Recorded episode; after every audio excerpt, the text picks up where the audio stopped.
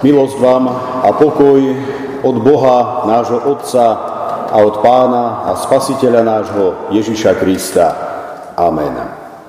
Milí priatelia, z úcty naproti slovám z písma svätého povstaňte a počujte Božie slovo, tak ako ho budem čítať, z 2. listu Apoštola Pavla Korinským zo 4. kapitoly z veršov 3 až 6 takto. Ak aj naše evanjelium je zahalené pre tých, ktorí hynú. V nich Boh tohto veku zatemnil mysle neveriacich, aby nevideli svetlo evanjelia o sláve Krista, ktorý je obrazom Boha. Veď nehlásame samých seba, ale Ježiša Krista, Pána, keďže my sme len vaši služobníci pre Ježiša. Lebo Boh, ktorý povedal, nech z temnôt zažiari svetlo, zažiaril v našich srdciach, aby priviedol na svetlo poznanie Božej slávy na tvári Ježiša Krista. Amen. Toľko je slov z písma svätého.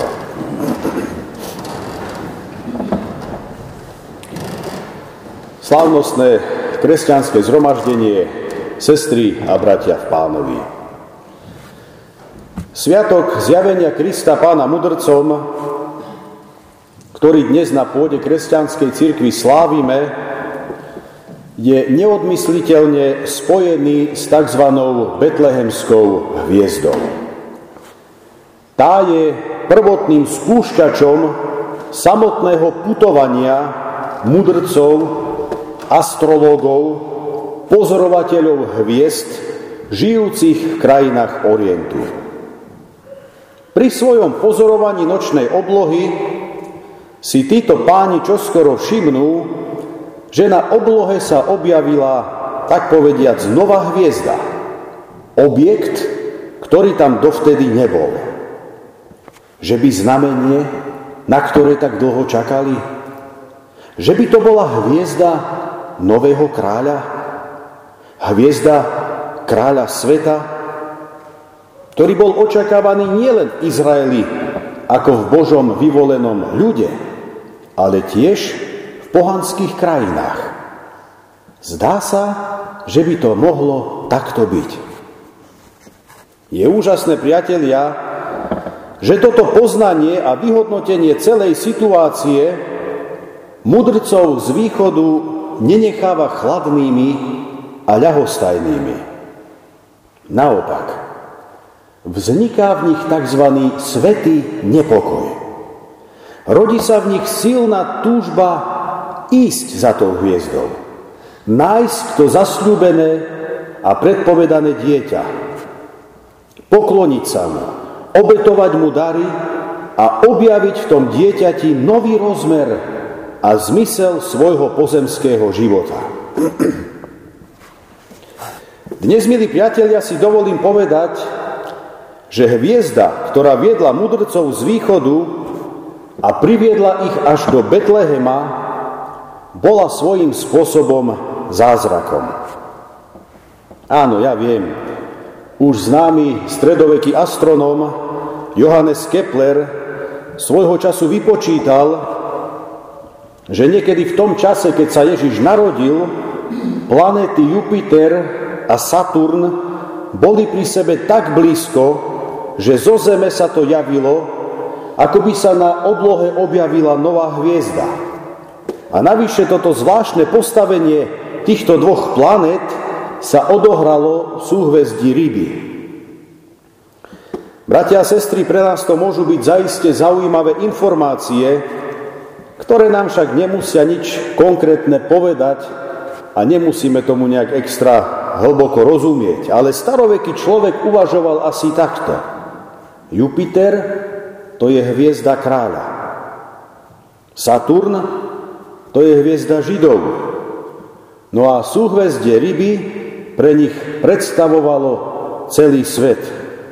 Takže keď si to staroveký človek dal dokopy, čo z toho vyplynulo? Niečo také, že niekde v izraelskom národe sa narodil kráľ celého sveta. V každom prípade ani tento Keplerov výpočet nič nemení na skutočnosti, že betlehemská hviezda bola svojím spôsobom zázrakom presného načasovania, zázrakom, o ktorý sa postaral samotný Boh. Boh stvoriteľ, ktorý ešte aj prostredníctvom vesmíru a postavenia nebeských telies ľuďom oznámil, kto sa to v Ježišovi z Nazareta narodil a prišiel na svet. Nože rovnako tak si dovolím povedať, že zázrak betlehemskej hviezdy spočíva aj v tom, že mudrci z východu, pre ktorých to mohlo byť svojím spôsobom ukradnuté, čo sa odohráva vo vzdialenom Izraeli, sa odhodlávajú a púšťajú na dlhú, niekoľkomesačnú a nebezpečnú cestu, dokonca so vzácnymi darmi, aby sa stretli s novonarodeným kráľom. A takýmto spôsobom si ho uctili. Boh, ktorý povedal, nech z temnôt zažiari svetlo, zažiaril v našich srdciach, aby priviedol na svetlo poznanie Božej slávy na tvári Ježiša Krista. Bratia a sestry, podobný zázrak, zázračné svetlo, Boh zažal aj v našich srdciach. Je to svetlo našej viery. Nuž a tak, ako svetlo betlehemskej hviezdy priviedlo mudrcov do Betlehema, čo v preklade znamená dom chleba, tak i svetlo zažaté v našich srdciach nás má privádzať k našim blížnym, aby aj v nich začalo horieť zázračné svetlo viery. Viery v Ježiša Krista, ktorý o sebe prehlásil: ja som chlieb života. Pre apoštola Pavla, ktorého slova nám dnes zazneli ako kázňový text, bolo nesmierne dôležité, aby v druhých ľuďoch horelo toto svetlo viery. A tak počas svojej misijnej služby prešiel stovky kilometrov naprieč Izraelom, Tureckom a Gréckom, aby nakoniec skončil v Taliansku. A dnes, keď máte nejakú zvyšnú tisícku, dá sa ísť na pekný výlet, kde pochodíte po týchto miestach a vďačne vás tam všade povodia. Je to zážitok určite, no to len nehovorím z vlastnej skúsenosti, ale zo skúseností tých, ktorí tam boli. Takže to boli stovky kilometrov, ktoré tento chlapík pešo pochodil, pretože mu záležalo na tom, aby aj v druhých ľuďoch horelo toto svetlo viery. To všetko preto, aby tam všade zvestoval Krista a zakladal nové kresťanské cirkevné zbory. To všetko preto, aby v čím viacerých zapálil zázračné svetlo viery.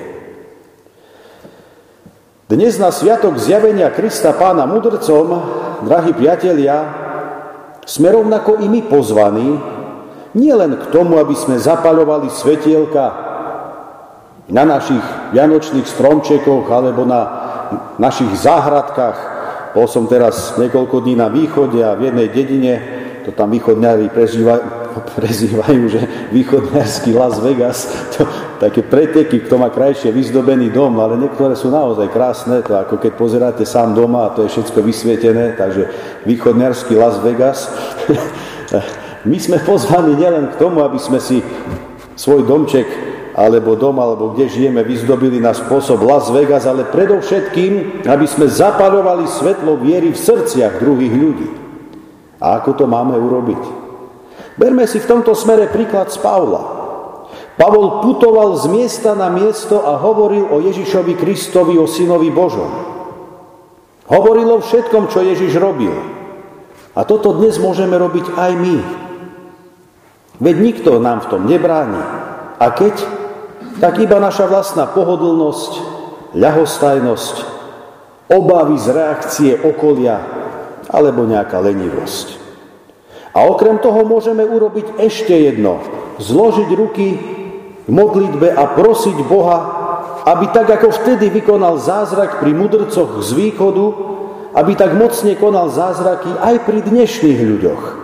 Zázrak túžby po Ježišovi, zázrak hľadania, nachádzania i nasledovania Ježiša, zázrak viery. Ak aj naše evanjelium je zahalené, píše Pavol, je zahalené pre tých, ktorí hynú. V nich Boh tohto veku zatemnil mysle neveriacich, aby nevideli svetlo evanjelia o sláve Krista, ktorý je obrazom Boha. Bratia a sestry, úžasné je, že dobrá správa evanjelia je dnes zjavená pre každého. Boh si nevyberá svojich sympatizantov. Boh sa rovnako zjavil každému. Okrem tých, ktorí sa sami rozhodli, že nie sú ochotní tomuto veriť. Fakt je, že Satan dodnes veľmi úspešne človeka nielen zvádza, ale aj podvádza. Nuž a tí, ktorí neveria, hovorí apoštol Pavol, boli práve Satanom zaslepení. Ako by im dal klapky na oči, aby ďalej už nevideli.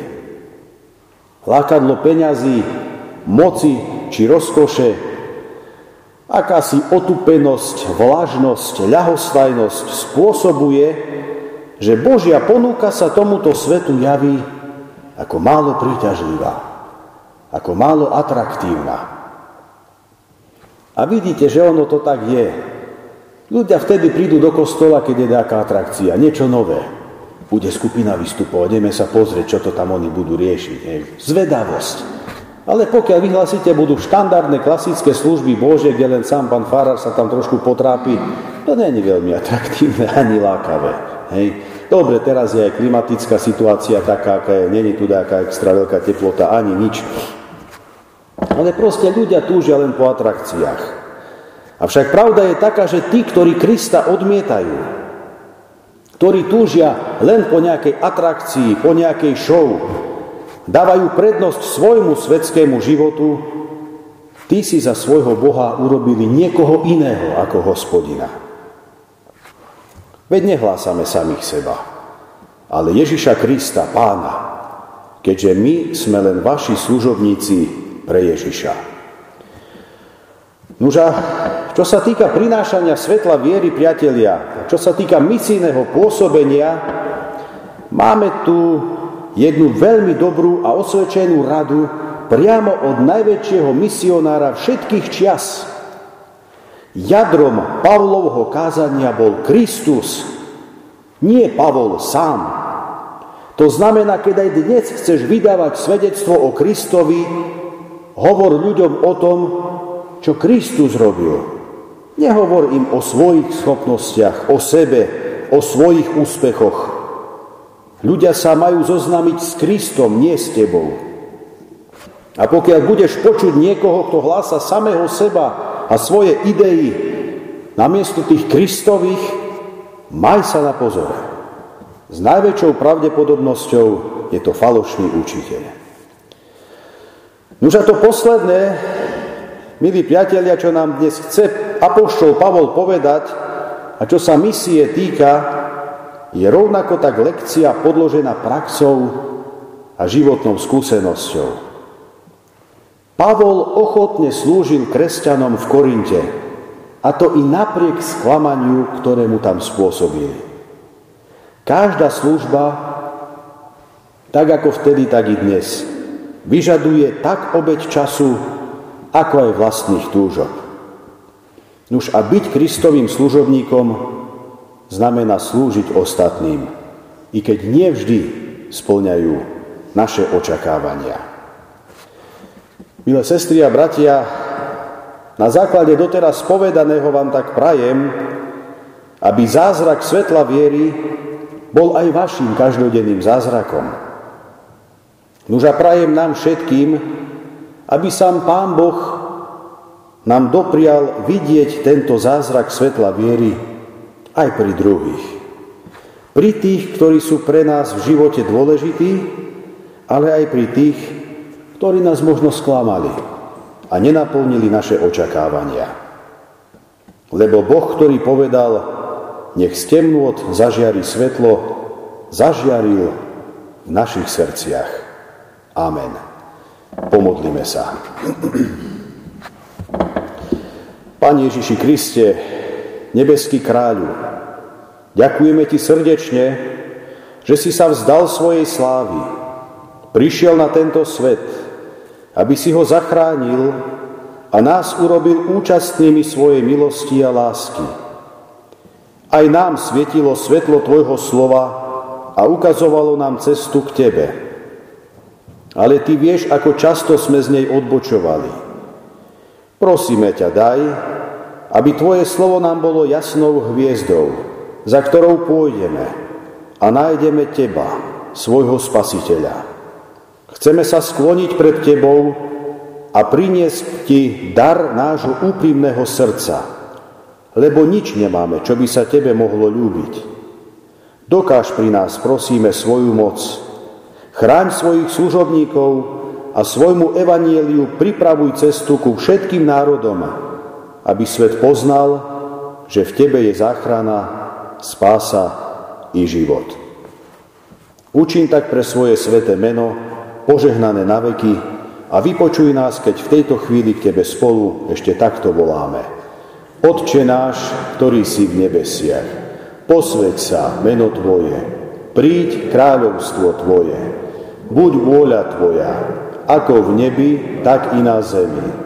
Chlieb náš každodenný daj nám dnes a odpusť nám viny naše, ako aj my odpúšťame vinníkom svojim. I neuvoď nás do pokušenia, ale zbav nás zlého, lebo Tvoje je kráľovstvo, i moc, i sláva na veky.